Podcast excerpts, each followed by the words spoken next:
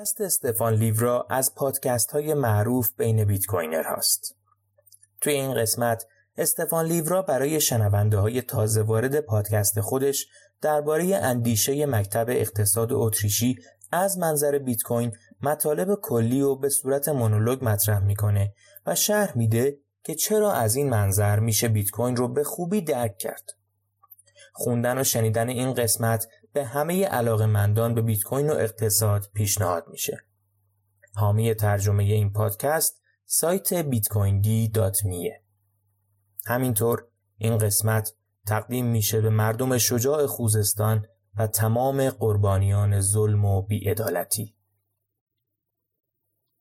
مقدمه بر اندیشه مکتب اقتصادی اتریشی از منظر بیت کوین سلام به پادکست استفان لیورا که متمرکز بر بیت کوین و اقتصاد مکتب اتریشی خوش اومدین. من استفان لیورا میزبان شما هستم. امروز ما می‌خوایم کار کمی متفاوتی انجام بدیم. من قصد دارم بر حسب درخواست های شنوندگانم این قسمت رو به صورت مونولوگ اجرا کنم و اکنون که از ژاپن برگشتم آماده مقداری از این مطالب رو در کنار هم قرار بدم. اگه تازه وارد هستین احتمالا از خودتون می‌پرسین آیا بیت کوین یک کلاهبرداریه؟ هیچ ارزش ذاتی هم که نداره. بیت کوین هیچ سود سهام یا درآمدی هم که نداره. آیا مثل حباب لاله است و همه در اون فقط قمار می‌کنن؟ آیا دولت اونو تعطیل نمی‌کنه؟ آیا ممکنه هک بشه؟ این همه پروژه cryptocurrency دیگه هم که ساخته شده. از قافله سود بردن از بیت کوین هم که عقب موندم آیا بهتر نیست روی یه ارز دیجیتال نوپا سرمایه گذاری کنم؟ یا اگه بیت کوین بخرم و بیت کوین بعدی بیرون بیاد و از این بهتر باشه اون وقت چی میشه؟ یا نمونه های دیگری از مثال های فیسبوک و MySpace که مردم زیاد استفاده می‌کنن بنابراین امیدوارم که توی این قسمت سعی کنیم بیشتر این سوالات رو بررسی کنیم و اینکه ببینیم یک اقتصاددان مکتب اتریشی بیت کوین درباره این موارد چی فکر می‌کنه. بعضی از تاثیرگذاران دنیای بیت کوین چه کسانی هستند؟ بعضی از تاثیرگذاران روی شخص من و اینکه چگونه در مورد این دیدگاه بیت کوین مکتب اتریشی فکر می‌کنم افرادی مثل نیک زابو، سیف الدین آموس، پیر روشارد، مایکل گولشتاین و ویجی بویوپاتی هستند که از اونها تاثیر پذیرفتن. از اینا گذشته دیگرانی هم هستند مثل تور دمیستر، تریس میر، دانیل کراویتس، کونارد گراف و پیتر سوردا که از همون روزای اولیه در مورد اون می نوشتن. اگرچه توصیه نمی کنم افرادی مثل دانیل کراویتس رو دنبال کنیم چرا که اون بیشتر طرفدار Bcash ه. حالا ممکنه بعدا بیشتر به این موضوع بپردازم.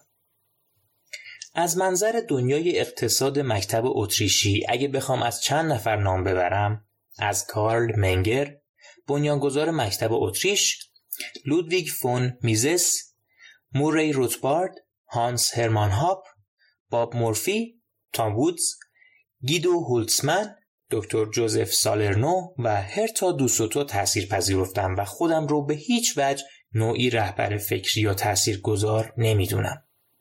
من اقتصاددان دکترای حرفه‌ای نیستم بلکه خودم رو یک دانشجوی قدیمی اقتصاد اتریش می‌دونم.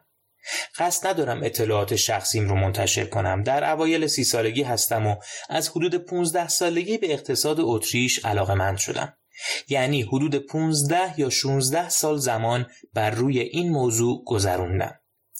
من از حدود دسامبر 2012 به بیت کوین علاقه مند شدم بنابراین وقتی اکنون این قسمت پادکست رو در ماه می 2019 ثبت می کنم بیشتر از 6 ساله که به اون علاقه مندم. بنابراین بذارین حالا فقط چند ایده کلی در مورد نگاه یک اقتصاددان مکتب اتریشی به بیت کوین بیان کنم. باید بیت کوین رو به عنوان یک پول سالم در مقابل پول فیات که بدون پشتوان است و دولت ها می‌تونن بدون محدودیت اونو چاپ کنن که دیجیتالی هم هست در نظر گرفت.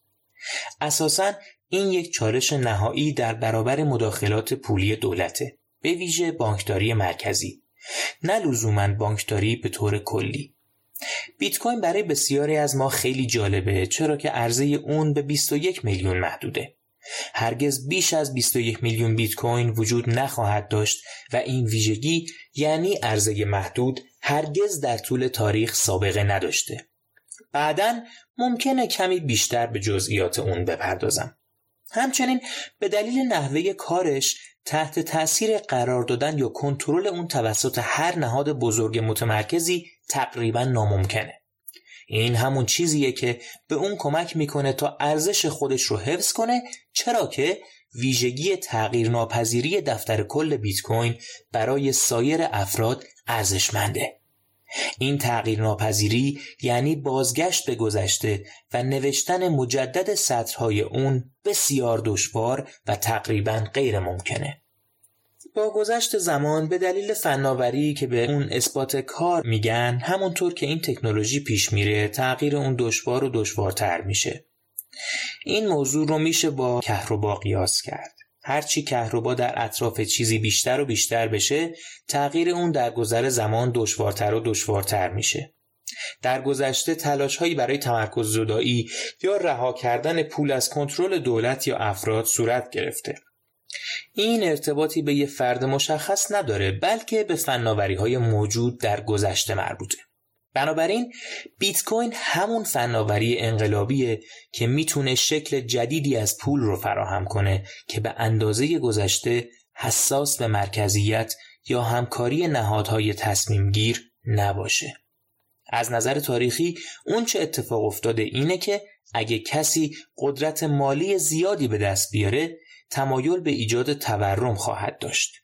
چرا که بدیهیه اگه شما پادشاه باشین خواهید تونست با کمی سکه سایی یعنی فرایند بیارزش کردن پول خیلی سریع ثروتمند بشین و از این راه به ثروت کل جامعه خودتون دستبرد بزنین. این موضوع خوبی ها و بدی های خودش رو داره و افراد مختلف استدلال های مختلفی تو این مورد دارن. اما اساسا به همین دلیله که مردم ارزش زیادی برای بیت کوین قائلن. هرچند این موضوع باید به عنوان یک مورد بلند مدت در نظر گرفته بشه. منظور ما در اینجا حتی چندین ده است. بنابراین اجازه بدین حالا به چند مقاله و موضوع خاص در مورد بیت کوین بپردازم و فکر می‌کنم باید با کارل منگر بنیانگذار مکتب اتریش شروع کنیم.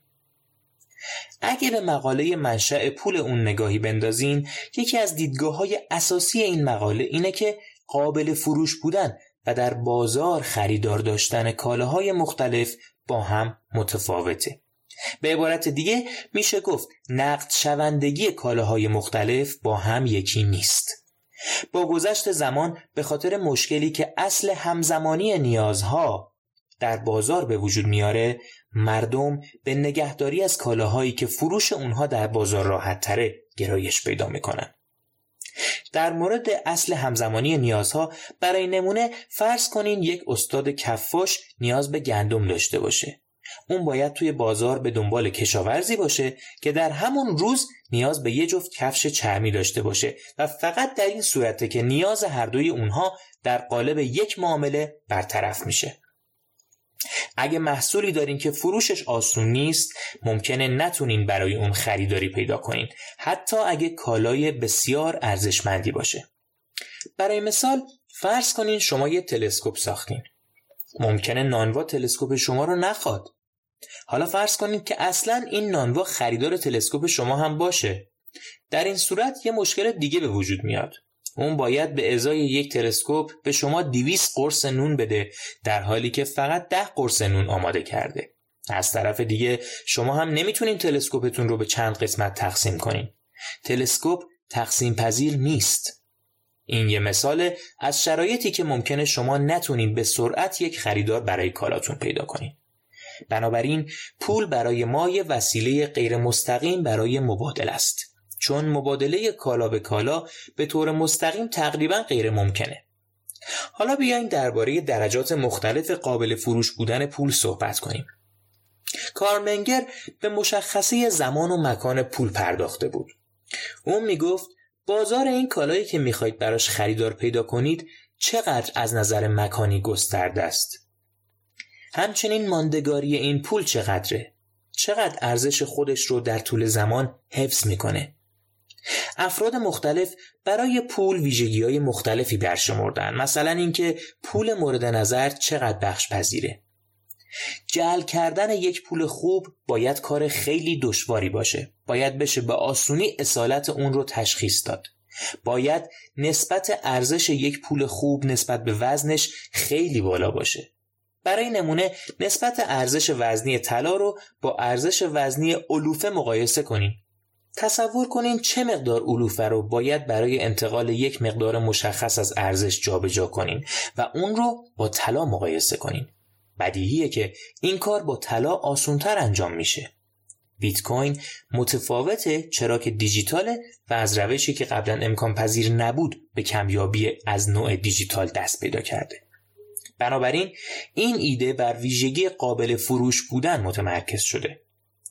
من فکر می‌کنم این احتمالا از اجزای کلیدی بیت کوینه و ویژگی های دیگه بیت کوین در واقع به این ویژگی کمک می‌کنن. گرایش زیادی برای همگرا شدن تعداد معدودی از بهترین کالاهایی که امکان تبدیل شدن به پول دارن وجود داره. در این حال باید درک کنیم که این گونه نیست که اجباری از بالا به پایین وجود داشته باشه. اینطور نیست که دولت بیاد و بگه من حکم می‌کنم که این کالای خاص پوله. بلکه این اتفاق بیشتر به صورت از پایین به بالا رخ میده. این مسئله به طور طبیعی در بازار به وجود میاد و هر شخصی با توجه به منافع شخصی خودش رفتار می‌کنه. برخی از مردم پیش خودشون فکر می‌کنن و میگن اوه بیت کوین یه سیستم اعتقادیه و چه و چه. این یک سیستم اعتقادی نیست. بیشتر شبیه اینه که مردم به دنبال منافع خودشونن تا بهترین کالایی رو که می‌تونن به عنوان پول استفاده کنن پیدا کنن بعدا به اون خواهیم پرداخت ما در مورد پول با پشتوانه ای صحبت می کنیم که از نظر تاریخی هم مردم به استفاده کردن از اون رو آوردن. همونطور که سیف الدین هم توی کتابش به اون اشاره کرده. مواردی از قبیل با پشتوانه ترین پولی که علاوه بر این ویژگی خریداران زیادی هم داشت چی بود؟ حالا برخی تصور می‌کنن که بیت کوین یه قماره. همه شنیدن این قماری بیش نیست و کلا قضیه بر پایه گمان. به نظر من هم در این مورد بله به یک معنا گمان برای بیت کوین تقاضای احتمالی وجود داره اما میشه در مورد اینکه چرا واقعا سرمایه گذاری کردن روی بیت کوین منطقیه و اتفاقاتی که در ده سال گذشته افتاده بحث کنیم ما دیدیم که بیت کوین هر ساله پیشرفت کرده و با ارزشتر شده و چالش های بسیار زیادی رو با موفقیت پشت سر گذاشته اینها برخی از ایده هاییه که امیدوارم به تغییر دیدگاه شما کمک کنه. حال ممکنه شما این دیدگاه کار منگری به پول و بیت کوین رو در تضاد با نظریه چارتالیسم ببینید. در اقتصاد کلان چارتالیسم به نظریه گفته میشه که دولت رو مبدع تعیین پول رایج می‌دونه نه بازار. این تئوری معتقد پول رایج توسط دولت تعیین میشه. اما شما باید کمی بیشتر به این موضوع فکر کنید. برخی از نمونه های تاریخی مثل ونزوئلا، آلمان، ویمار یا زیمبابوه و غیره یا آرژانتین رو ببینین. صرف گفتن این که دولت پول رایج رو اعلام می‌کنه برای استفاده همگانی از اون کافی نیست چون اگر دولت در حفظ ارزش پول رایج موفق نباشه و کار از کار بگذره مردم پول تعیین شده رو تغییر خواهند داد. در کشور ایران هم این اتفاق علنا و عملا افتاده. حکومت پول رایج و ریال تعیین کرده ولی عملا اجناس بر پایه دلار آمریکا قیمت گذاری میشن. در طول تاریخ به دفعات زیادی مشاهده شده که پول مردم ساکن کشورها یا اقتصادهای درگیر ابرتورم به سرعت تغییر می‌کنه. این موضوع شبیه به یه بازی سیب زمینی داغ میشه. یعنی پولی که نمی‌تونه ارزش خودش رو حفظ کنه شبیه به سیب زمینی داغیه که هیچکس حاضر به نگه داشتنش نیست. مثلا در ونزوئلا مردم ارز ملی رو دریافت می‌کنن ولی بلافاصله اونو تبدیل به یک کالای دیگه می‌کنن چرا که در غیر این صورت ارزش اون با گذشت زمان کاهش پیدا می‌کنه بنابراین در اونجا شاهد پدیده دلاری شدن بازار هستیم مثل ونزوئلا یا هر جای دیگه دنیا که مردم در تلاشن از پول بهتر دیگه ای استفاده کنن چرا که این تنها راه برای حفظ ارزش داراییشونه ما اعتقاد داریم که چیزی شبیه به دلاری شدن اقتصاد برای بیت کوین رخ میده و قیمتها نسبت به بیت کوین سنجیده خواهد شد و بازار به اصطلاح بیت کوینی میشه. دیدگاه دیگه درباره پول دیدگاه دیوید گرابره که معتقد پول همون بدهیه. این ایده که همه چیز به شکل بدهی شروع شد و پول هم همین بدهیه. ما با این نگاه و پایه‌گذاری پول به عنوان وسیله‌ای برای مبادله و کالای قابل فروش بر پایه این نگاه مخالف هستیم. در دنیای بیت کوین افراد صاحب نظر دیگه ای هم وجود دارند. یک مثال خوب نیک زابو با مقاله معروف خودش به اسم شلینگ اوته. این یک مقاله خارق‌العاده است و خوندن اون که بر روی وبسایت مؤسسه ساتوشی ناکاموتو قرار داره پیشنهاد میشه. در اون مقاله نیکزابو در مورد ایده پولهای اولیه و اشیاء کلکسیونی صحبت می‌کنه. اشیاء کلکسیونی به اشیایی میگن که در طول تاریخ به خاطر کمیابی یا خاص بودنشون مورد توجه مردم قرار گرفتن تا جایی که از اونها برای حفظ و انتقال ارزش استفاده شده. بنابراین این کاملا منطبق با دیدگاه منگریه و اساسا اون در مورد کالاهای کلکسیونی به عنوان اولین شکل تضمین شده از ارزش صحبت می‌کنه. منظور اینه که یک شی مثل دندان شیر که برای افراد یک قبیله با ارزشه و خواهان اون هستن در واقع تجلی ارزشیه که در قالب یک شی نمایان و تضمین شده. شبیه چیزی که قبلا در مورد حل کردن مشکل همزمانی نیازها گفتیم او درباره ایده اشیاء کلکسیونی به مسابه تعامل به تعویق افتاده صحبت می‌کنه. این اشیا تقریبا شبیه به یه فناوری هستند که به ما کمک کردند تا با هم همکاری کنیم و سناریوهایی ترتیب بدیم تا افراد بتونن ثروت خودشون رو بین اقوام خودشون یا قبایل مختلف انتقال بدن. از نظر تاریخی توی هند و بعضی جاهای دیگه مواردی مثل جهیزیه وجود داره که خانواده عروس به خانواده داماد پرداخت می‌کنه. نیکزابو در اون مقاله به طور تاریخی اشاره می‌کنه که این پرداخت در گذشته برعکس بوده و در واقع از طرف خانواده داماد به خانواده عروس پرداخت می شده. در هر صورت مردم برای هماهنگی با همدیگه از این روش استفاده می‌کردند. از نظر تاریخی در گذشته افرادی که در یه روستای کوچیک زندگی می‌کردند حساب و کتاب همه هدیه ها و کمک هایی که به هم می‌کردن و نگه میداشتن. می‌دونستن چه کسی بدهکاره و چه کسی چه کاری رو برای چه کسی انجام داده. واضحه که این روش در مقیاسای بزرگ کارایی نداره. همونطور که جوامع رشد می‌کنن و پر تر میشن ایده عدد دانبار مطرح میشه که وقتی تعداد افراد از 150 نفر بیشتر شه حفظ این رابطه نزدیک اجتماعی دشوار میشه. پول ابزاریه که ما انسانها برای غلبه کردن بر این محدودیت به کار گرفتیم. این یکی از راه های فکر کردن به اونه. من فکر می‌کنم این موضوع با مقاله بعدی زابو به نام پول، بلاکچین و مقیاس پذیری اجتماعی سازگاری داره. شما این مقاله دوم رو هم می‌تونین بر روی سایت مؤسسه ساتوشی ناکاموتو و وبلاگ زابو بخونین. فکر کنم اسم وبلاگ اون آن enumerated U N E N U M E R A T E D این مقاله دوم اونم خارق‌العاده است. اون چه زابو در این مقاله سعی می‌کنه به اون اشاره کنه اینه که بیت کوین از نظر محاسباتی فوق العاده ناکارآمده. او می نویسه راز موفقیت بیت کوین مطمئنا کارایی روش محاسباتی اون یا مقیاس پذیر بودن اون در مصرف منابع نیست. در عوض راز موفقیت بیت کوین اینه که با مصرف بالای منابع و مقیاس ناپذیر بودن روش محاسباتیش چیزی رو ممکن می‌کنه که بسیار با ارزشه و اون چیزی نیست جز مقیاس پذیری اجتماعی. این شبیه به نکته که قبلا به اون اشاره کردیم. مقیاس پذیری اجتماعی مثل یه نهاده. قواعد و آداب و رسوم بازی رو تعیین می‌کنه.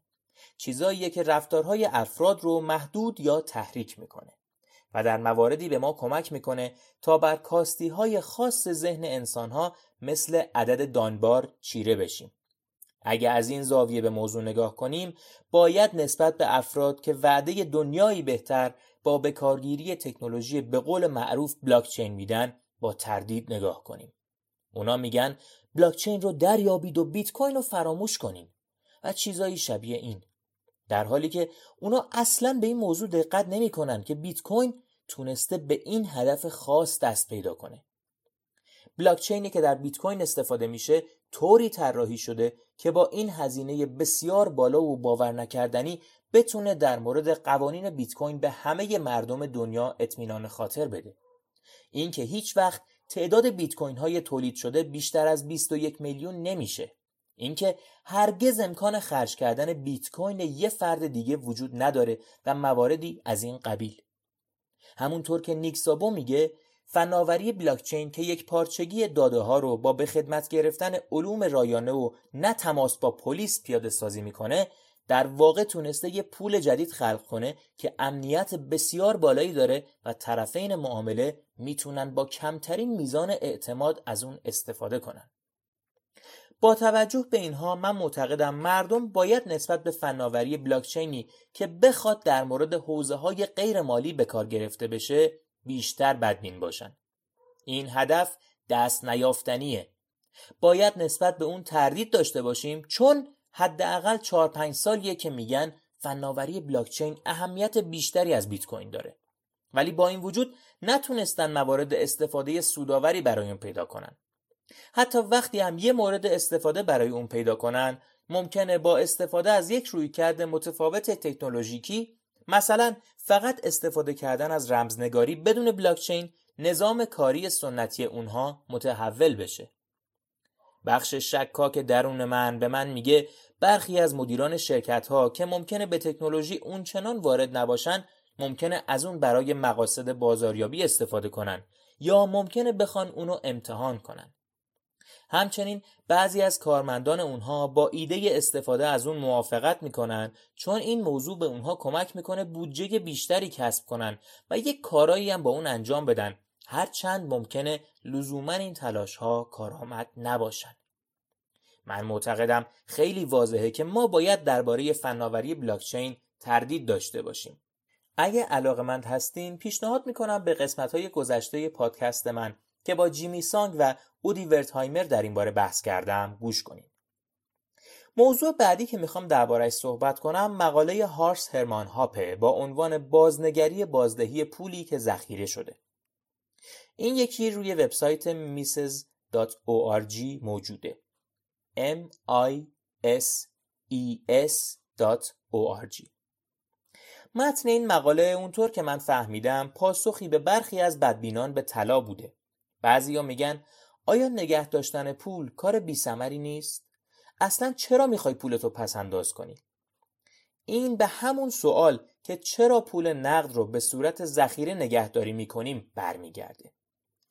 برای اینکه یه کمی عمیقتر این موضوع توضیح بدم اینطوره که از پول میشه سه جور استفاده مختلف کرد.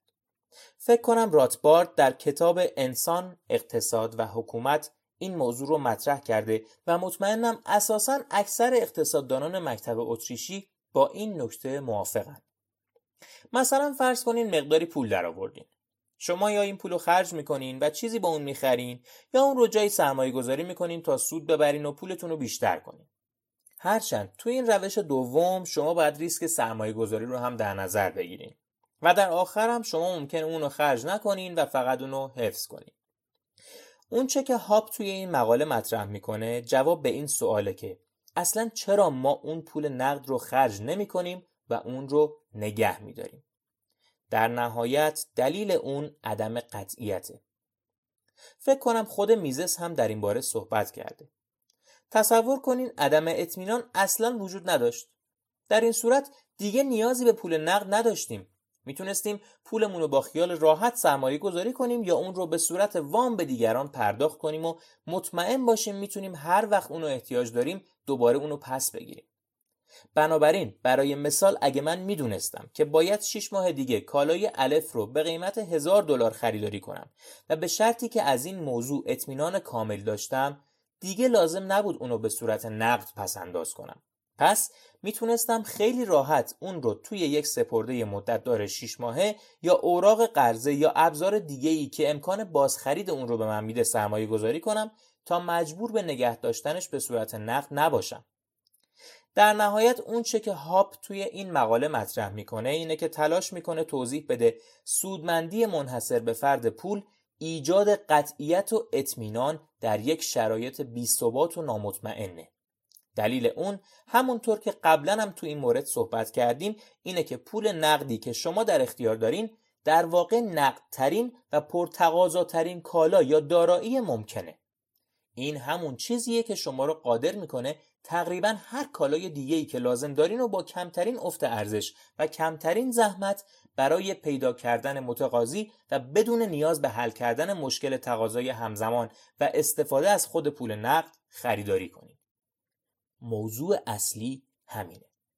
موضوع دیگه ای که اینجا مورد توجه باید قرار بگیره و من فکر می‌کنم تو این مورد افرادی مثل مخالفای سرسخت بیت کوین و کسایی که شغل اونها تجزیه و تحلیل بازارهای مالی دچار خطای دستبندی میشن اینه که این افراد به طلا و بیت کوین نگاه می‌کنن و میگن این طلا سنگ بیخاصیتی بیش نیست.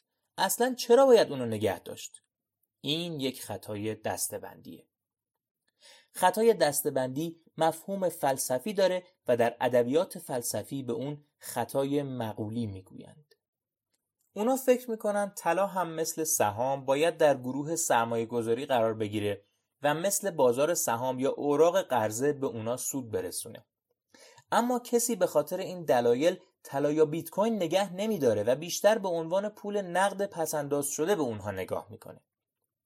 موضوع دیگه ای که اینجا می‌تونیم مطرح کنیم تقاضا برای نگهداری پول برای معامله خرید و فروشه. یک دلیل منطقی برای افزایش دادن موجودی نقدی اینه که شما باور دارین نگه داشتن پول شما رو قادر به خریدن دارایی های غیر پولی بیشتری می‌کنه. مثلا اگه شما در گذشته فکر می‌کردین قیمت طلا بالا میره و طلا ذخیره می‌کردین بنابراین الان شما می‌تونستین خونه، ماشین، غذا، لباس و چیزهای بیشتری برای خودتون خریداری کنین. بنابراین اگه به یه اقتصاددان مکتب اتریشی بگین بیت کوین هیچ گونه بازدهی نداره اون احتمالا به شما پاسخ میده که بیت کوین اصلا برای همچین چیزی طراحی نشده باید به بیت کوین شبیه به موجودی نقدی نگاه کرد و همونطور که بعدا بیشتر صحبت می‌کنیم جوامع گرایش به انتخاب بهترین یا با پشتوانه ترین یا پرخریدارترین جنس به عنوان پول دارند. مقاله مهم دیگه ای که توسط هانس هرمان هاپ منتشر شده پول فیات چطور ممکن است نام داره. اگه نام اونو توی اینترنت جستجو کنین می‌تونین در وبسایت mises.org اون رو پیدا کنین. نکته های خیلی جالبی تو اون مقاله هست و معتقدم هاپ بر روی چند نکته که قبلا از کارل منگر در مقاله منشأ پول آموختیم تاکید می‌کنه. اینجا دوباره برای توضیح این رفتار نوظهور بر علاقه شخصی افراد تمرکز میشه. اینطور نیست که یه نهاد عالی یا حتی یه فرد مشخص طلا یا بیت کوین رو به عنوان پول برای مردم تعیین کنه. بلکه هر فردی با در نظر گرفتن منافع شخصی خودش چیزی که به عنوان پول قبول کرده رو ذخیره می‌کنه. چون معتقده که اون چیز بهترین وسیله برای حفظ ارزش دارایی اونه. نکته ای که هاپ توی اینجا بهش اشاره می‌کنه اینه که انتخاب کالایی که دیگران هم از اون به عنوان واسطه پرداخت در معامله استفاده می‌کنن برای افراد مفیده. برخلاف افرادی که در دنیای کریپتو فعالیت می‌کنن و اساسا جهانبینی اونها مبتنی بر وجود داشتن چند پول به صورت همزمانه. وجود چند پول به صورت همزمان مشکلات بازار معامله کالا به کالا رو دوباره پدید میاره و پول باید یکی و غالبترین اونها باشه. با انتخاب یک کالا به عنوان واسطه پرداخت در معامله حساب و کتاب بهینه تر میشه و منابع کمتری هدر میره. همچنین هاب توی این مقاله به این نکته اشاره می‌کنه که حسابداری در دنیایی که از یک پول رایج استفاده می‌کنه چقدر می‌تونه در نشان دادن هزینه فرصت ها بیان دقیق تری داشته باشه چون افراد کمتری درگیر محاسبه نرخ تبدیل ارزها و در کل مسائل مربوط به تبدیل ارزهای مختلف به همدیگه در کارهای حسابداری میشن که کاری بیهوده و زمان بره. موضوع دیگه ای که اون توی مقالش بهش اشاره می‌کنه مسئله مناطق تجاریه. ممکنه کسی بگه اما ممکنه کسی توی یک منطقه تجاری از یک پول متفاوت استفاده کنه. پاسخ به این مسئله اینه که چون افراد تمایل به سود بیشتر دارن پس ترجیح میدن در بازار جهانی معامله کنن. بیت کوین می‌تونه این پول مشترک جهانی در دنیای فزاینده تجارت اینترنتی امروز باشه. این پول قطعا نمی‌تونه دلار آمریکا باشه چون با در نظر گرفتن تحریم های اقتصادی و کنترل های نظارتی مالی که امروزه در جهان وجود داره امکان متوقف شدن یا سانسور شدنش بسیار محتمله. اینجا این سوال مطرح میشه که کدوم یک از رمز ارزهای موجود قابلیت جهانی شدن داره؟ معتقدم در اینجا میشه استدلال کرد که بیت کوین استثنائیه. خواستم بگم اولین رمز ارز بوده ولی به تعبیری اولین نیست. اگه به برخی از تلاش های قبلی برای خلق پول دیجیتالی نگاهی بندازیم خواهیم دید که قبل از بیت کوین هم اقداماتی صورت گرفته. از میان اونا میشه به بیت گولد اثر نیک زابو و بیمانی که خالق اون ویدایه و نسخه های غیر دیجیتال اونها به اسم لیبرتی ریزرو و ای گولد اشاره کرد. اونا رو تعطیل کردن. از همینجا میشه به ویژگی بیت کوین پی برد. منظور روایتگر پادکست استفان لیورا اینه که بیت کوین غیر متمرکزه و تعطیل پذیر نیست. به مقاله هاپ برگردیم. اون در جایی از مقاله به بخشی از نظریه میزس چهره برجسته اقتصاد مکتب اتریشی در مورد پول و اعتبار و همگرایی بازار نسبت به کالای واحدی که همگان خواهان اون هستند و اون قبول می‌کنن صحبت می‌کنه. اون میگه کالاهایی که خریدار اونا توی بازار کمه یکی یکی از گردونه رقابت خارج میشن تا اینکه بالاخره پرطرفدارترین اونها توی بازار باقی میمونه. اینجا منظور کالاییه که مردم به عنوان پول انتخاب می‌کنن چرا که هر زمان که اراده کنن براش خریدار وجود داره این نگاه به تعبیری همون نگاه حداکثری یا ماکسیمالیستی به جایگاه بیت کوین در حد گرایی پولی بیت کوینه ایده همگرایی بازار نسبت به بهترین پول موجود در بازار. یه مقاله خوب دیگه هم پیشنهاد می‌کنم که بخونین که نوشته ویجی بویاپاتیه با عنوان The Bullish Case for Bitcoin روند سعودی بیت کوین می‌تونین اونو با جستجو توی اینترنت یا توییتر پیدا کنین و بخونین. این کتاب با همین عنوان توسط حامد صالحی ترجمه شده و در سایت bitcoind.me قرار گرفته. من با ویجی مصاحبه کردم و می‌تونین توی پادکست من به اون مصاحبه گوش کنین. من قصد ندارم اینجا همه مقاله رو جمعبندی کنم اما برخی از نکات کلیدی اون رو که مربوط به مفاهیم خصوصیات پولی بود برای بحث انتخاب کردم. سوالی که قبلا مطرح کردم این بود که چه خصوصیتی باعث میشه که یک کالا خواهان بیشتری پیدا کنه یا به عبارت دیگه فروختنش راحت تر باشه. مسائلی که در مورد بیت کوین مطرح میشه ماندگاری بیت کوین چقدره؟ بکاپ یا نسخه پشتیبان گرفتن از اون چقدر آسونه؟ در حالی که تقلب در اون فوقالعاده دشواره تایید اصالت اون چقدر آسونه؟ بیت کوین همه این ویژگی ها رو از طریق نرم افزار انجام میده. بنابراین به شرطی که افراد نرم افزار فول نود خودشون رو راه انداخته باشن تایید اصالت اون برای همه کار آسونیه فول نود اسم نرم افزاریه که قابلیت اتصال به شبکه و فراهم کردن ابزار تایید اصالت بیت کوین های دریافتی رو برای هر فردی که اون رو روی کامپیوترش اجرا کنه فراهم می‌کنه. این موارد که مطرح شد رو می‌تونین با طلا مقایسه کنین.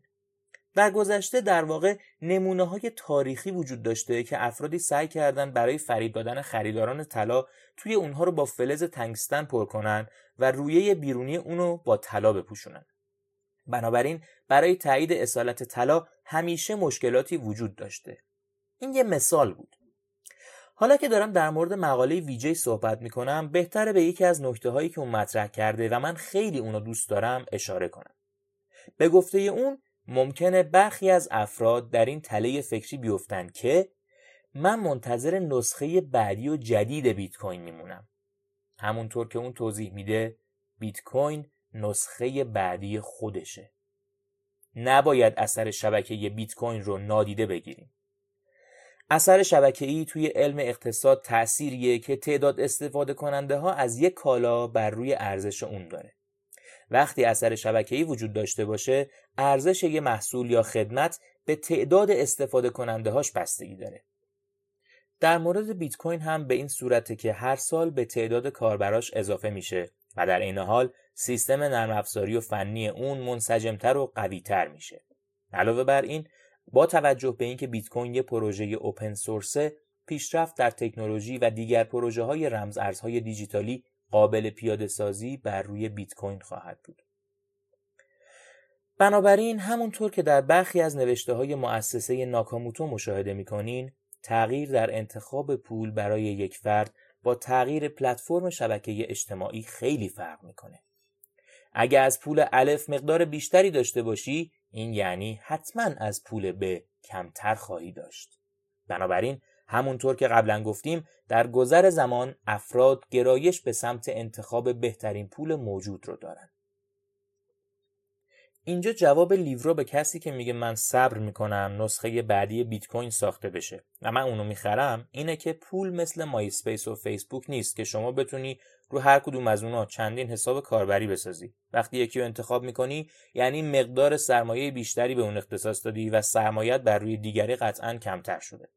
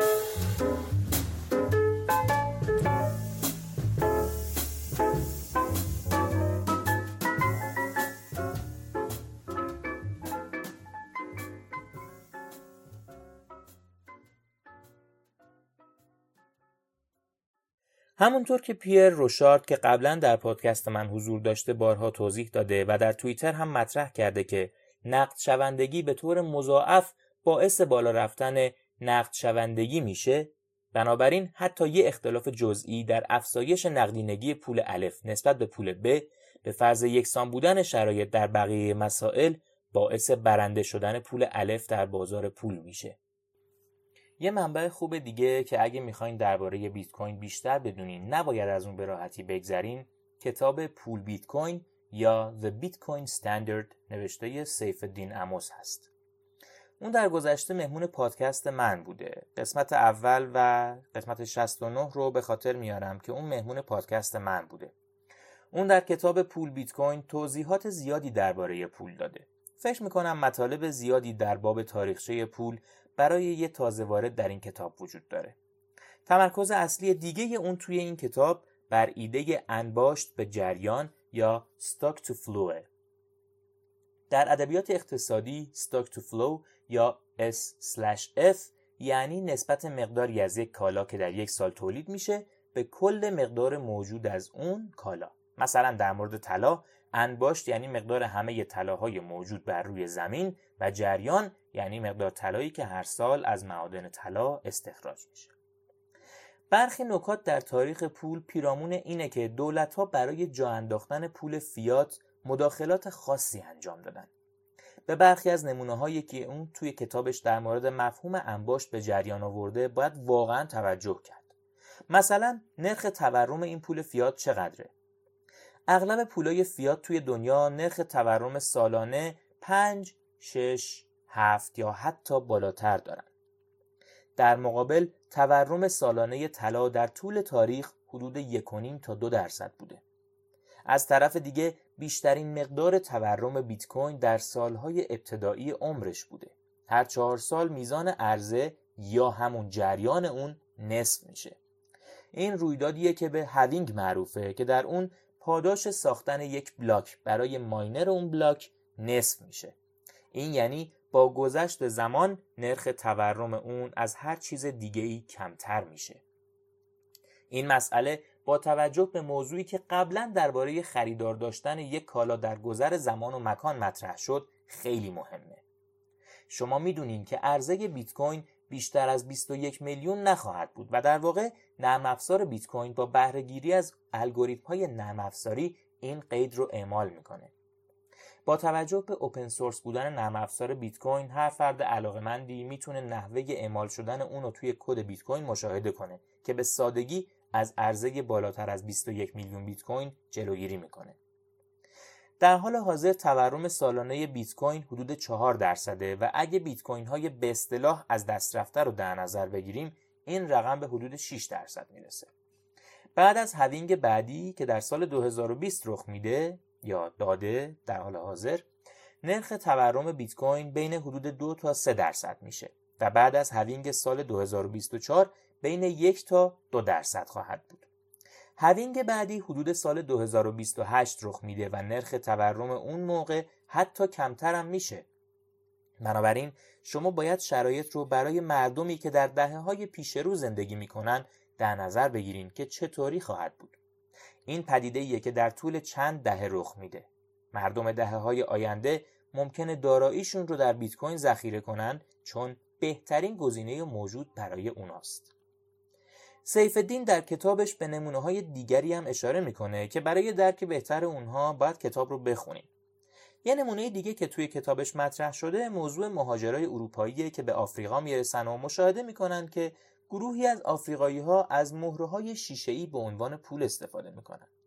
حالا مسئله اینه که مهاجرای اروپایی از فناوری ساخت شیشه برخوردار بودن. بنابراین فقط کافی بود اونا به اروپا برگردن و شبیه به اون مهره های شیشه رو تولید کنن و به آفریقا ببرن و اساسا ثروت مردم آفریقا رو تا قرون آخر تصاحب کنن. فقط به همین دلیل که می‌تونستن پول اونها رو به راحتی خلق کنن. درسی که از این ماجرا می‌گیریم به گفته خود سیف الدین اینه. به سختی میشه در برابر خطر کسی که از پول با پشتوانه تری نسبت به پول شما استفاده می‌کنه مسون موند. این موضوع دوباره بازگشتی به این ایده می‌زنه که همه خواهان استفاده از یک پول با پشتوانه هستند. اگه شما از پول بدون پشتوانه استفاده می‌کنین مستعد از دست دادن ثروت خودتون هستین و این اتفاق بارها در طول تاریخ رخ داده داستان جزیره یپ و سنگهای رای هم شبیه به مهره شیشه ای آفریقا هستند و بهتره در کتاب سیف الدین اون رو هم بخونید. فرد بعدی موری راتبارده که مطالب زیادی ازش منتشر شده. از زاویه بیت کوین اگه بخوایم به نوشته هاش نگاهی بندازیم احتمالا یکی از بهترین اونها کتابچه دولت چه بلایی بر سر پول ما آورده است. راتبارد در کتابش در مورد تاریخ پول صحبت می‌کنه و توضیح میده که چگونه سیستم بانکداری به فساد کشیده شده و متمرکز شد. بنابراین میشه یه کمی بیشتر نحوه به وجود اومدن اونو درک کرد و فهمید چرا در نهایت پول از راهی که می‌رفت منحرف شد و به صورت امروزی در اومد. مردم دنیا هزاران سال از طلا استفاده می‌کنن. چطور شد که ما امروزه از این سیستم پول کاغذی که هیچ پشتوانه هم نداره استفاده می‌کنیم؟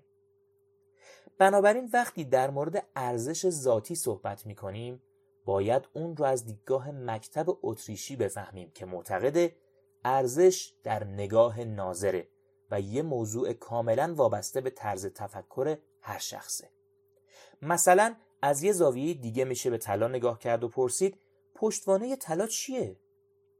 در نهایت خصوصیات پولی و مفهوم قابل فروش بودن یک کالا هستند که اهمیت بیشتری دارن. از این نظر انتخاب پول موضوع اعتقادی نیست بلکه بیشتر بر این پای است که چه چیزی بیشتر از همه خریدار داره. نقد شوندگی کدومشون بیشتره؟ بهترین خصوصیاتشون چیه؟ و من معتقدم اینم یه روش برای فکر کردن به این مسئله است. ایده دیگه که توی اقتصاد مکتب اتریشی مشاهده میشه اینه که مقدار حجم پول عرضه شده در اقتصاد اهمیتی نداره. مثلا تصور کنین ما توی یه اقتصاد کوچیک فرضی هزار واحد پولی داریم و من دستام رو به هم می‌زنم و این حجم رو دو برابر می‌کنم و رقم واحد پولی موجود به دو هزار واحد می‌رسه و پول همه مردم یک شبه دو برابر میشه. آیا ثروت خالص ما تغییر می‌کنه؟ نه. فقط واحد پولی تغییر کرده و من امیدوارم این مسئله براتون روشن باشه. اینجا دارم سعی می‌کنم توضیح بدم که تورم از طریق پول فیات به مرجعیت بانک مرکزی قوانین مربوط به پول رایج و قانونی قوانین مالی و نظایر اون پدید میاد. ولی مشکل اصلی پدیده ایه که به اون اثر کانتیلان میگن. نام این پدیده رو از روی نام ریچارد کانتیلان اقتصاددان قرن 18 گذاشتن. اثر کانتیلان یعنی کسایی که به سرچشمه نهادهای متولی پول وصلن یعنی کسایی که قبل از دیگران به پولهای جدیدن خلق شده دسترسی دارن در واقع بیشترین سود رو می‌برن. چون این پول رو با قدرت خرید امروز و قبل از اینکه این پول به دیگران برسه و بر قیمتها اثر بذاره خرج می‌کنن. این اتفاق توی همین کشور ما بارها و بارها از طریق اعطای وامهای کلان بدون وسیقه کافی به افراد خاص افتاده. داستان از این قراره که توی سیستم بانکداری ذخیره کسری یعنی سیستمی که تو اون ذخیره بانک نزد بانک مرکزی فقط کسری از پولیه که مشتریای اون بانک تو حساب خودشون واریز کردن. اثر این پدیده معمولا زمانی خودشون نشون میده که بانک مورد نظر از حساب سپرده مشتریان به متقاضیان وام میده. توی همچین شرایطی اگر همه مشتریای یه بانک مراجعه کنن و از بانک بخوان که معادل پول توی حسابشون پول نقد بهشون بده و در واقع تمام پول توی حسابشون رو بخوان خالی کنن بانک پول کافی نداره افرادی که به سرچشمه نهاد خلق پول نزدیکترن مثل دولت، بانک ها و افراد برخوردار از مزایای ویژه امکان دریافت وام از پولهای تازه رو دارن و بر همین اساس سود بالایی می‌برن.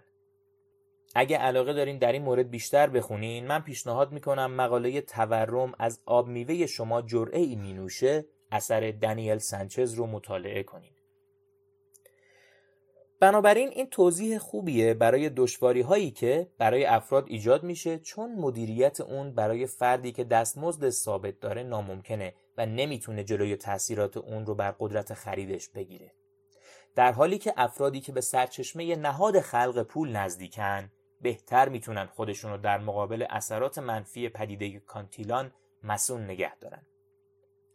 بنابراین وقتی افرادی میرن و وال استریت رو اشغال می‌کنن واقعا درسته که میگن سیستم ناعادلان است فقط نکته اینجاست که برای درک کامل پدیده کانتیلان و اینکه یکی از بزرگترین مشکلات به وجود اومده توسط تورمه نیاز به سطح تقریبا بالایی از اطلاعات اقتصادیه نکته دیگه که اقتصاددانهای مکتب اتریشی مطرح می‌کنن موضوع دوره های رونق و رکود بازاره که شاید بعدا بهش بپردازیم.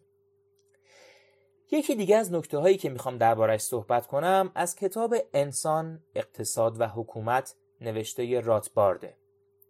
اون یه جایی تو این کتاب قطور درباره مفهوم تقاضای جمعآوری چیزی صحبت کرده.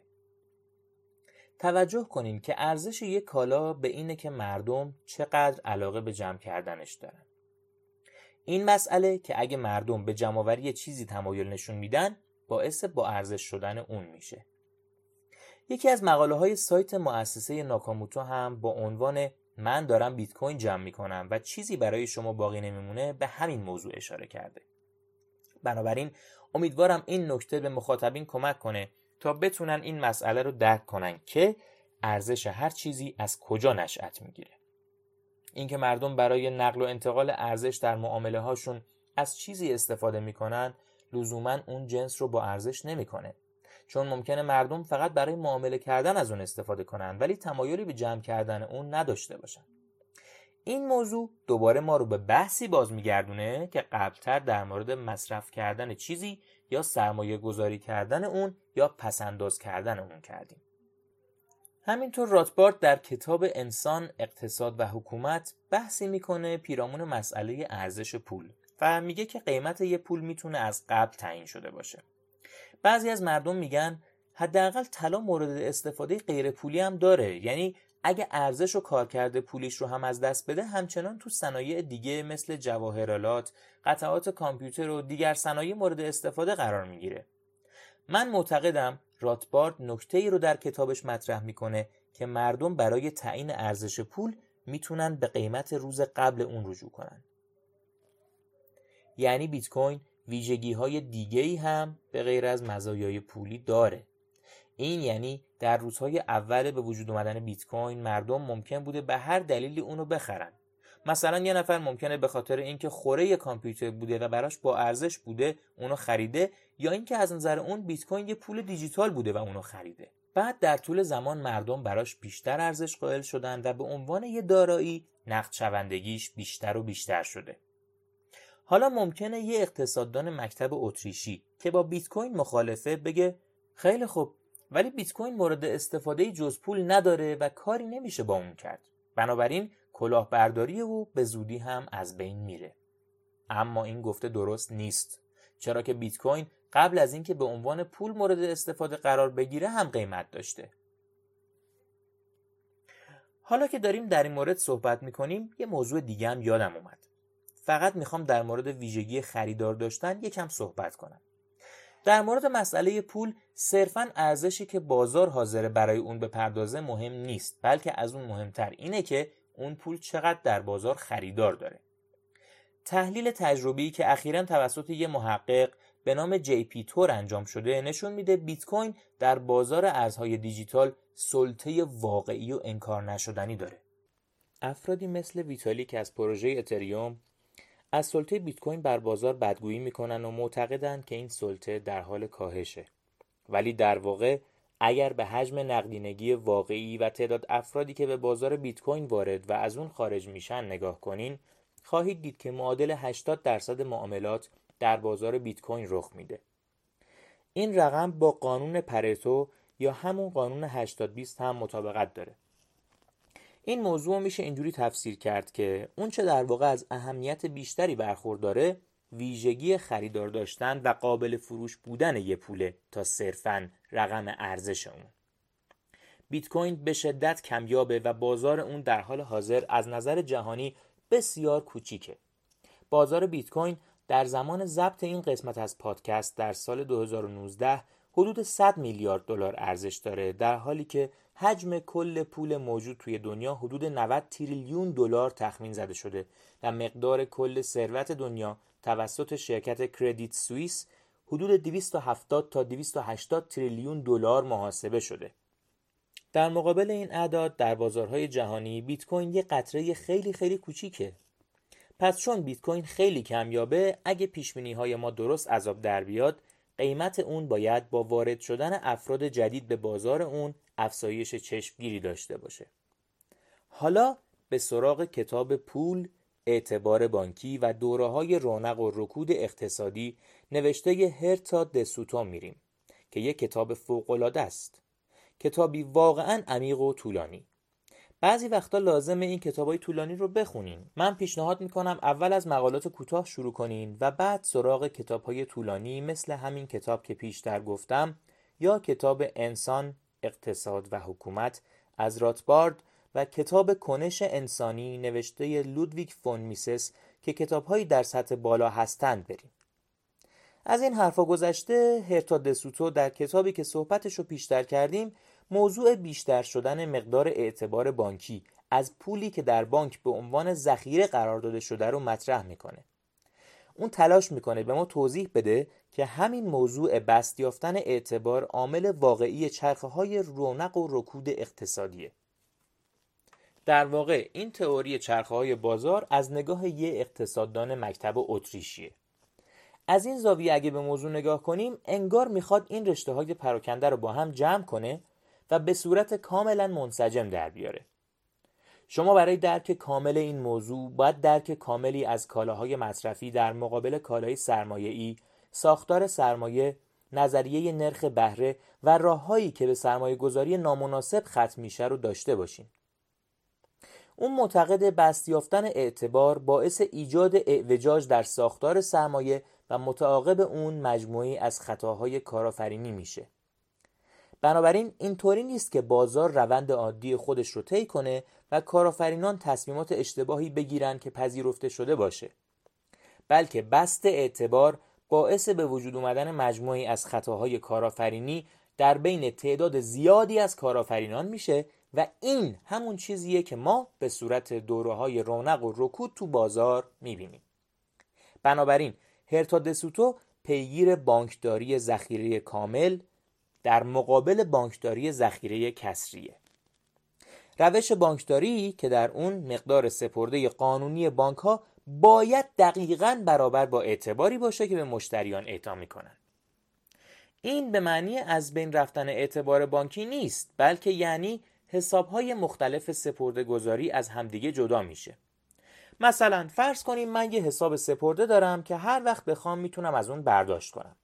حالا اگه به بانک برم و اون حساب رو تبدیل به یه حساب سپرده مدتدار برای سرمایه گذاری کنم دیگه نمی‌تونم هر وقت خواستم به بانک برم و از اون حساب برداشت کنم. همونطوری که می‌بینین امروزه اگر شما توی بانکتون حساب سرمایه گذاری باز کنین بانک به شما روی حسابی که می‌تونین هر وقت بخواین از اون برداشت کنین سود هم پرداخت می‌کنه. این فقط از طریق روش بانکداری ذخیره کسری مقدور میشه که در اون بانک ها از مدل های ریاضی تخمین می‌زنن که چه درصدی از مردم برای برداشت از حسابشون به بانک میرن. اونچه که اقتصاددان های مکتب اتریشی طرفدار بانکداری ذخیره کامل میگن اینه که این بست یافتن اعتبار بانکی و بیشتر شدن اون نسبت به سپرده ای که نزد بانکه و پولی که از راه پسنداز ذخیره شده در واقع عامل اصلی به وجود اومدن چرخه رونق و رکود بازاره برای همین هرتا دسوتو معتقده که بانکداری ذخیره کسری یک کلاه برداریه که موجب به وجود اومدن چرخه بازار میشه. حالا من شخصا عقیده ندارم که لزوما کلاه برداریه چون علنا میشه در مورد اون صحبت کرد. ولی معتقدم این درسته که باعث به وجود اومدن چرخه های رونق و رکود در بازار میشه. بحث بعدی ما در مورد تاریخچه پول و بانکداریه که همونطور که راتبارد و هولزمن توضیح میدن واقعا مداخلات دولت باعث شد بانکداری ذخیره کسری ممکن بشه مواردی مثل قوانین پول رایج و قانونی قابل استفاده در معاملات قوانینی که بانک های مرکزی رو به عنوان آخرین راه چاره برای وام دادن به بانک های ورشکسته تعیین می‌کنن همه قوانینی هستند که اساساً برای حمایت از بانک هایی که قادر به انجام تعهدات خودشون در مقابل مشتریان نیستن به وجود اومدن. مواردی مثل زمانت های وسیق سپاری زمینی، بخشودگی بدهی ها، قوانین مختلف دیگه مثل قوانین نظارت مالی و همه چیزهایی که سیستم بانکی رو به شکلی که اکنون می‌بینیم سوق دادند و این کجمنشی رو به وجود آورده که به جای اینکه هر کسی بانکها رو خودش به دقت مورد بررسی قرار بده و با خودش بگه من پولم رو توی بانک الف قرار میدم و نسبت بانک ب مشکوکم چون بانک الف به احتمال زیاد بانک باثباتیه در حالی که بانک ب فکر کنم بانکداری ذخیره کسریه و برای همین به اون مشکوک هستم دولت به همه اعلام می‌کنه که خیالتون راحت. نیازی نیست بانک رو مورد بررسی قرار بدین و فقط برید یکی از اونها رو انتخاب کنید و پولتون رو توی اون بذارید و اگه مشکلی پیش اومد من جبران می‌کنم. مسائلی که مطرح شد یه خطر کلی برای سیستم به وجود میاره. اونا جلوی ورشکستگی بانک ها رو با وسیقه دادن به اونها و به بهای به وجود آوردن یک خطر بزرگتر برای کل سیستم می‌گیرن. دسوتو در کتابی که پیشتر دربارش صحبت کردیم به نمونه های از بست اعتبار حتی قبل از تشکیل فدرال رزرو یعنی بانک مرکزی آمریکا اشاره کرده. همینطور اگه علاقه من باشین یه سخنرانی خیلی خوب از تامبود هست که می‌تونین اون رو توی یوتیوب پیدا کنین. فکر کنم عنوانش چرخه های اقتصادی قبل از تأسیس فدرال رزرو یا عنوان انگلیسیش Economic Cycles Before the Fed باشه. در اینجا هم به موضوع بست اعتبار و زیانهای اون می‌پردازه. اعتباری که بیشتر از مقدار سپرده به کارفرماها و مردم پرداخت میشه به عنوان امانتیه که از طرف بانک به اونا پرداخت میشه و قدرت خرید مردم رو کاهش میده و همینطور در بازار چرخه های رونق و رکود پدید میاره. من قصد ندارم اینجا بیشتر به این موضوع بپردازم چون میشه یه قسمت کامل پادکست در این مورد صحبت کرد. اما امیدوارم تونسته باشم بخش کوچکی از نکته های مهمی که برای اقتصاددان های مکتب اتریشی مهمه رو به شما معرفی کرده باشم. نوشته های هولتسمن رو هم در نظر داشته باشین. اون یه اقتصاددان خارق‌العاده است و اتفاقا در پادکست من مهمان بوده. فکر می‌کنم قسمت 50 یا 51 اون مقالات زیادی نوشته و سخنرانی های زیادی کرده پیشنهاد می‌کنم نام اون رو توی وب یا یوتیوب جستجو کنین از نوشته های اون آزادی و تورم منفی و از کتابهاش کتاب بسیار عالی اخلاق در خلق پول رو پیشنهاد می‌کنم. کتاب آزادی و تورم منفی بسیار کتاب خوبیه و در اون اساسا توضیح میده که چرا مردم نباید به تورم منفی بدبین باشن. بله درسته. در مواردی هم ممکنه که تورم منفی بد باشه ولی اگه اون موارد هم بررسی دقیق بشن متوجه میشیم که در واقع برخی از دلایل به وجود آورنده اون تورم منفی بد تورم های مثبت قبل از اون بوده. بنابراین مردم به اشتباه نتایج تصمیمات قبلی رو سرزنش می‌کنن و دلایل اصلی به وجود اومدن تورم رو که بیشتر گفتیم و در واقع بست اعتباره در نظر نمی‌گیرن. کتاب آزادی و تورم منفی بسیار کتاب خوبیه. کتاب اخلاق در پول یکی از کتابهای مورد علاقه منه و در مصاحبه‌ای که با آقای هولسمن داشتم به بعضی از مباحث مطرح شده در اون پرداختیم. اون در اون کتاب اساسا در مورد تاریخچه پول و اینکه چطور مداخلات دولتها پول رو به صورتی که امروز می‌بینیم در آورده صحبت می‌کنه.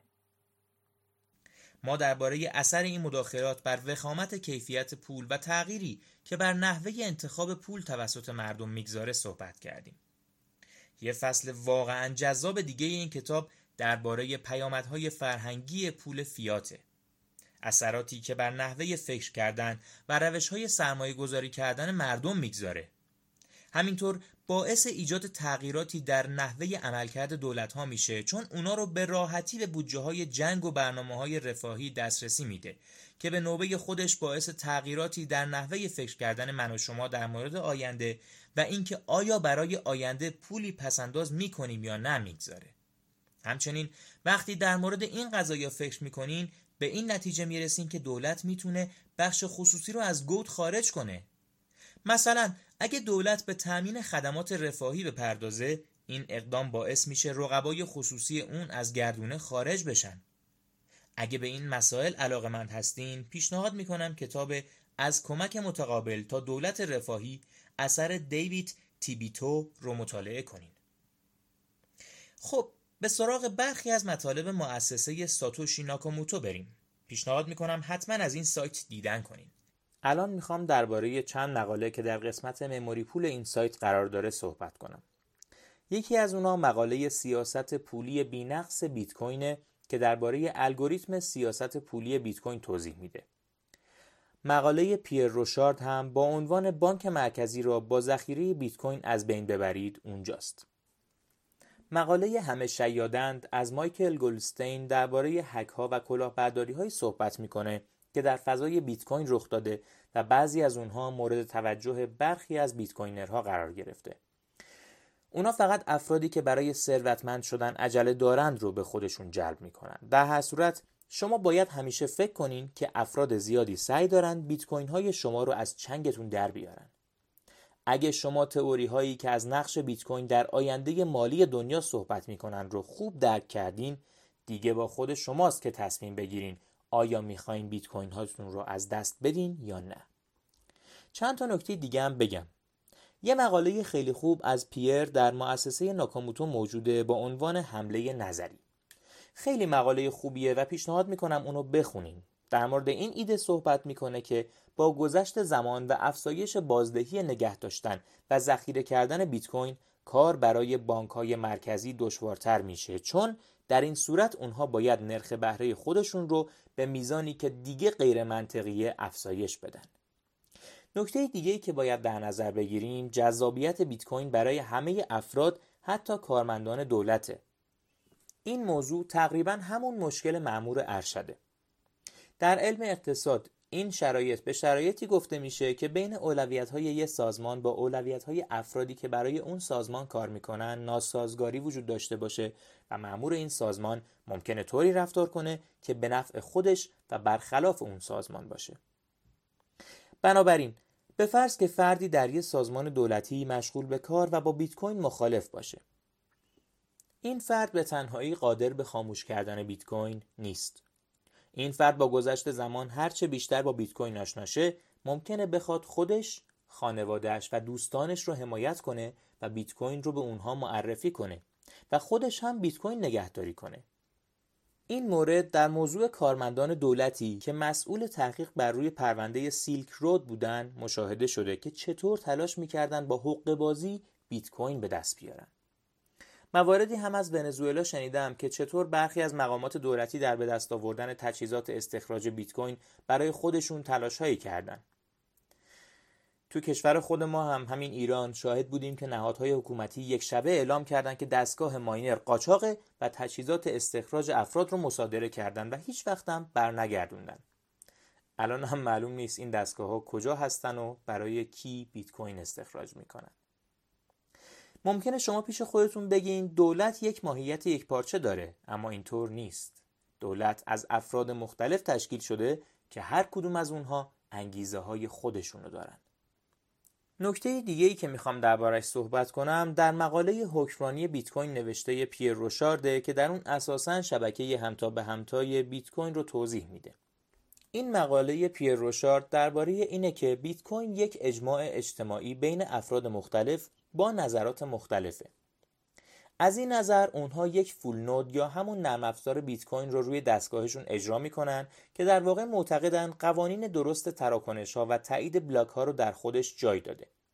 یعنی از راه اجرا کردن یک نرم افزار افراد مختلف در اجتماع با هم بر سر اینکه واقعا بیت کوین چیه به اجماع می‌رسن. قوانینی مثل سقف تولید بیت کوین و از این قبیل. از همین روش که معروف به نقطه شلینگه افراد مختلف تصمیم می‌گیرند که دیگران چه نرم افزاری از بیت کوین اجرا می‌کنن و خودشون هم اون رو اجرا می‌کنن و اساساً بیت کوین اجماع بین همین افراده. اگه این مسائل برای شما جذابه قسمتی که پیر مهمان پادکست من بود رو گوش کنین. احتمالا قسمت شماره دوازدهه مورد بعدی نکاتیه که تریس میر در مورد هفت اثر شبکه‌ای بیت کوین نوشته.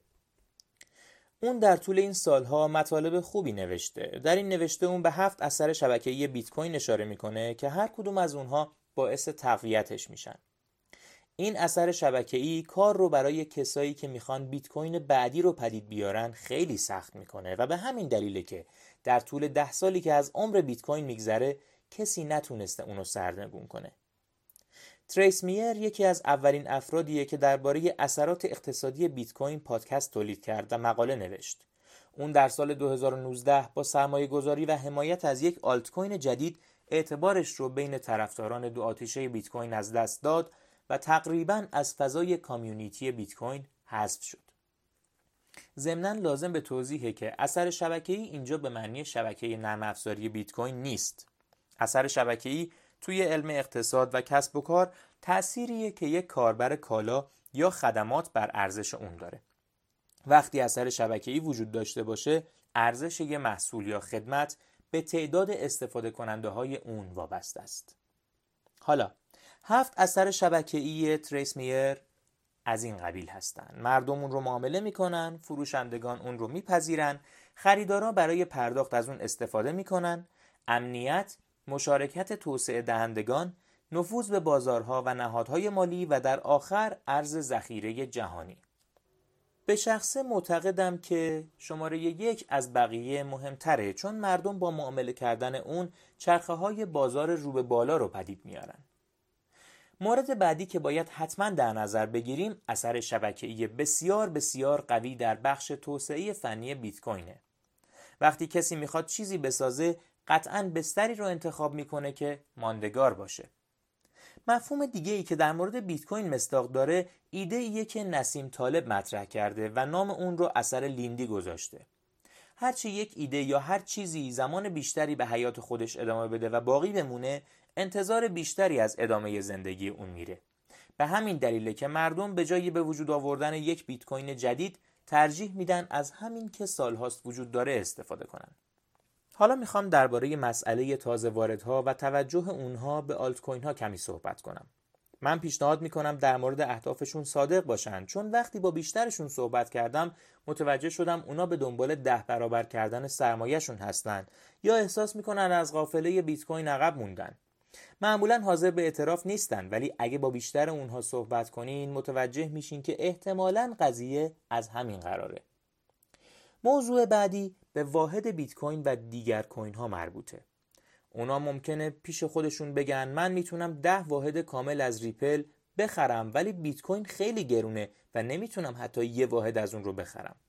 اما چیزی که اونا متوجهش نیستن اینه که هر کسی می‌تونه بخشی از یک بیت کوین کامل رو بخره. برای همینه که در فضای اجتماعی بیت کوین میم معروف جمع کردن ساتوشی به راه افتاده. مشکل دیگه خیلی از این آلت کوین ها متمرکز بودن اونهاست. اونها اونطورها هم که ادعا می‌کنن تغییر ناپذیر نیستن. ممکنه دولت با ارعاب و تهدید افراد کلیدی این پروژه ها رو مجبور به تغییر قواعد بازی کنه. برای همینه که در مورد بیت کوین شما می‌تونین یک فول نود روی کامپیوترتون اجرا کنین و تراکنش ها و بلاک های شبکه رو خودتون بازبینی کنین. بدون اینکه به اعتماد دیگران نیازی داشته باشین. اساسا مشکل اصلی این پروژه های متمرکز اینه که به قول وارن بافت تا زمانی که آب استخر رو خالی نکنن متوجه نمیشین چه کسایی برهنه شنا می‌کنن. بعضی از این پروژه ها فقط ادای استفاده کردن از رمزنگاری رو در میارن و فقط نقش بازی می‌کنن. اونها اساسا غیر متمرکز نیستن و فقط وقتی آب استخر خالی بشه معلوم میشه کدومشون برهنه هستن. اونا به هیچ وجه غیر متمرکز نیستن. یعنی پروژه اونها انقدر بزرگ یا اثرگذار نشده وگرنه دولت ها به راحتی می‌تونن اون رو تعطیل کنن. در کل در رابطه با اینکه این پروژه ها چقدر راحت می‌تونن هک بشن یا چقدر راحت میشه به اونها حمله کرد یا اینکه اصلا چقدر راحت میشه اونها رو تغییر داد اطلاعات درستی به عموم داده نمیشه. ما در مورد برخی از مشکلات فناوری بلاکچین و ایده ناکارآمد بودن اون از نظر تکنولوژی صحبت کردیم و این موضوع به مطلبی که نیک زابو با عنوان پول، بلاکچین و مقیاس پذیری اجتماعی نوشته باز میگرده. یک روایت جدید هم از توکن کردن هر چیزی در دنیای امروز باب شده که موضوع بدی هم نیست ولی مشکلی که افراد طرفدار این موضوع به نظر من دارن اینه که به خاطر سودآور بودن بیت کوین اونها فکر می‌کنن پروژه های tokenize کردن هر دارایی برای اونها هم سودآور میشه در حالی که سود اصلی رو کسایی که صاحب دارایی هستن می‌برن نه لزوما کسایی که توکن ها رو می‌خرن. معتقدم وقتی مردم وارد این سرمایه گذاری های مربوط به tokenize کردن کالاها میشن کمی خودشون رو از نظر اینکه این بازار دقیقا چقدر بزرگه و اصلا چقدر اهمیت داره گول می‌زنن. همینطور نکته هایی در این مورد وجود داره که صحبت کردیم. حالا این سوال پیش میاد که بیت کوین چقدر می‌تونه بر بازارهای پولی غلبه داشته باشه؟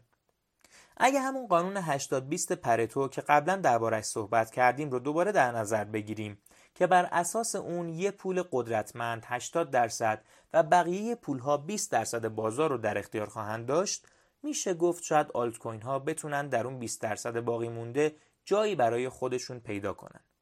نمی‌دونم شاید هم بخشی از اون سهم طلا بشه. از این نظر حتی اگه 80 درصد سهم بازار پول به بیت کوین برسه بازم میشه گفت که کل ارزش جهان با بیت کوین تعیین میشه. کسی چه می‌دونه؟ ممکنه در اون زمان همچنان این آلت کوین ها وجود داشته باشن اما همچنان میشه گفت که ارزش کل جهان به بیت کوین سنجیده میشه. شخصا خودم رو برای امتحان کردن هیچ کدام از این آلت کوین ها به زحمت نخواهم انداخت چون معتقدم هیچ کدام از اونا نمی‌تونن رقیب جدی برای بیت کوین باشن. امیدوارم تا حدودی تونسته باشم در این مورد توضیح بدم. بعضی از افراد میگن ولی ممکنه در آینده کاربردهای جدیدی برای پول پیدا کنیم که قوانین قدیمی بر اونها اعمال نشه. همچنان معتقدم این نظرات دلایل اصلی نگهداری و پسنداز پول رو نادیده می‌گیرند. همونطور که قبلا هم صحبت کردیم ما به این خاطر پولمون رو پسنداز می‌کنیم که نسبت به آینده اطمینان خاطر نداریم. افراد دیگه هم نگرانن که همه بیت کوین ها در حال حاضر به صورت مستقیم در تراکنش ها به کار گرفته میشن. ولی از نظر یک اقتصاددان طرفدار بیت کوین و مکتب اتریشی قضیه به این شکله که نه اینطور نیست. زمان می‌بره تا بیت کوین بزرگ بشه. سالها و شاید دهه ها طول می‌کشه. این رو باید درک کنیم که پول هم باید مراحل رشدش رو طی کنه. یک نویسنده به نام ژفونز در این مورد مطالبی نوشته. فکر کنم نیک زابو هم در مورد این موضوع چیزهایی نوشته. همچنین ویجی بویاپاتی هم به توضیح این مسائل پرداخته. همه اونها به مسائلی که ژفونز در مورد مراحل تکامل پول گفته ارجاع دادن. پول در طول این مراحل اول یک شیء کلکسیونیه بعد به ابزاری برای حفظ ارزش تبدیل میشه و بعد به واسطه پرداخت در معامله و در نهایت به جایی می‌رسه که همه چیز رو بر اساس اون میسنجن اینطور هم میشه به این مسئله نگاه کرد. چیزی که اینجا باید مورد توجه قرار بگیره بینشیه که راتبارد در مورد پول داره. البته من فکر می‌کنم افراد دیگه ای همین نکته رو بیان کردن ولی اساسا راتبارد این مسئله رو بیان کرده که کاربرد نهایی پول همون واسط پرداخت در معامله است و کاربردهای دیگر اون فرعی هستند. برخی از افراد اصل مطلب رو نگرفتند و سعی می‌کنن عملکردهای پول رو از هم تفکیک کنن. اصل مطلب اینه که کارکرد حفظ و ذخیره ارزش و سنجیده شدن همه چیز بر پایه اون پول مورد نظر نسبت به واسط پرداخت در معامله فرعی هستند. این به موضوع خریدار داشتن پول برمیگرده که کدوم کالا از بقیه راحت تر به فروش می‌رسه. امیدوارم این مباحث برای شما آموزنده و مفید بوده باشه. من معتقدم اولین سرمایه گذاری هر کس باید در آموختن بیت کوین باشه. پس به جای اینکه با عجله فقط بیت کوین بخرین باید کمی عمیقتر راجع به اون بخونین و بدونین اصلا موضوع بیت کوین از چه قراره اگه فقط به اندازه خوندن یک مقاله فرصت دارین من پیشنهاد می‌کنم مقاله روند سعودی بیت کوین نوشته دوست من ویجی بویاپاتی رو بخونین لازمه. بگم که ترجمه این مقاله به فارسی در سایت می موجوده. اگر فرصت خوندن مجموعی از مقالات رو دارین پیشنهاد من دوره فشرده اقتصاد سیاسی بیت کوین اثر مایکل گلدشتاینه که می‌تونین اون رو بر روی مؤسسه ناکاموتو پیدا کنین. اگه فرصت دارین که یک کتاب بخونین پیشنهاد می‌کنم کتاب پول بیت کوین یا همون The Bitcoin Standard نوشته سیف الدین رو بخونین که نمیشه ازش گذشت. همه این افراد مهمان پادکست من بودن و پیشنهاد می‌کنم اونا رو هم گوش کنین. اگه علاقه من به یادگیری و درک بیت کوین هستین پیشنهاد می‌کنم شروع کنین و به همه قسمت های پادکست من گوش کنین.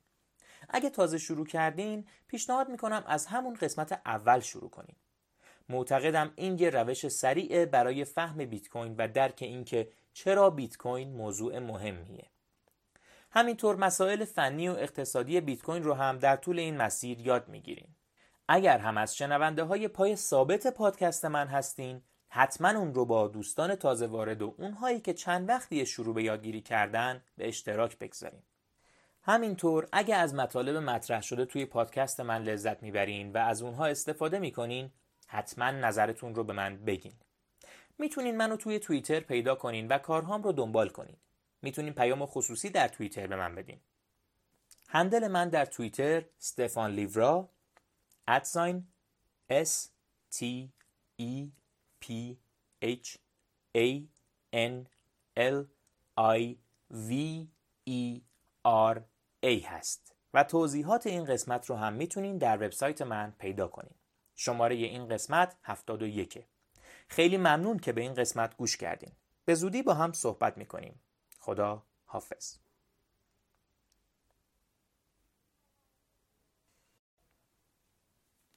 این قسمت از پادکست استفان لیورا توسط الف آزاد در پاییز 99 ترجمه شده و ویراست دوم اون در بهار 1400 انجام شده و در وبسایت منابع فارسی بیت کوین bitcoin.d.me قرار گرفته.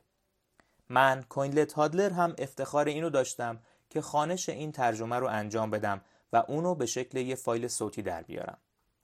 ممنونم از اینکه گوش کردین و حتما دوست دارم که نظراتتون رو بشنوم اگر موردی به ذهنتون می‌رسه یا اگر پیشنهادی دارین حتما خوشحال میشم که نظراتتون رو بشنوم من رو در توییتر و تلگرام با همین آیدی کوینلت underline هادلر C O I N L E T underline H O D L E R می‌تونین پیدا کنین.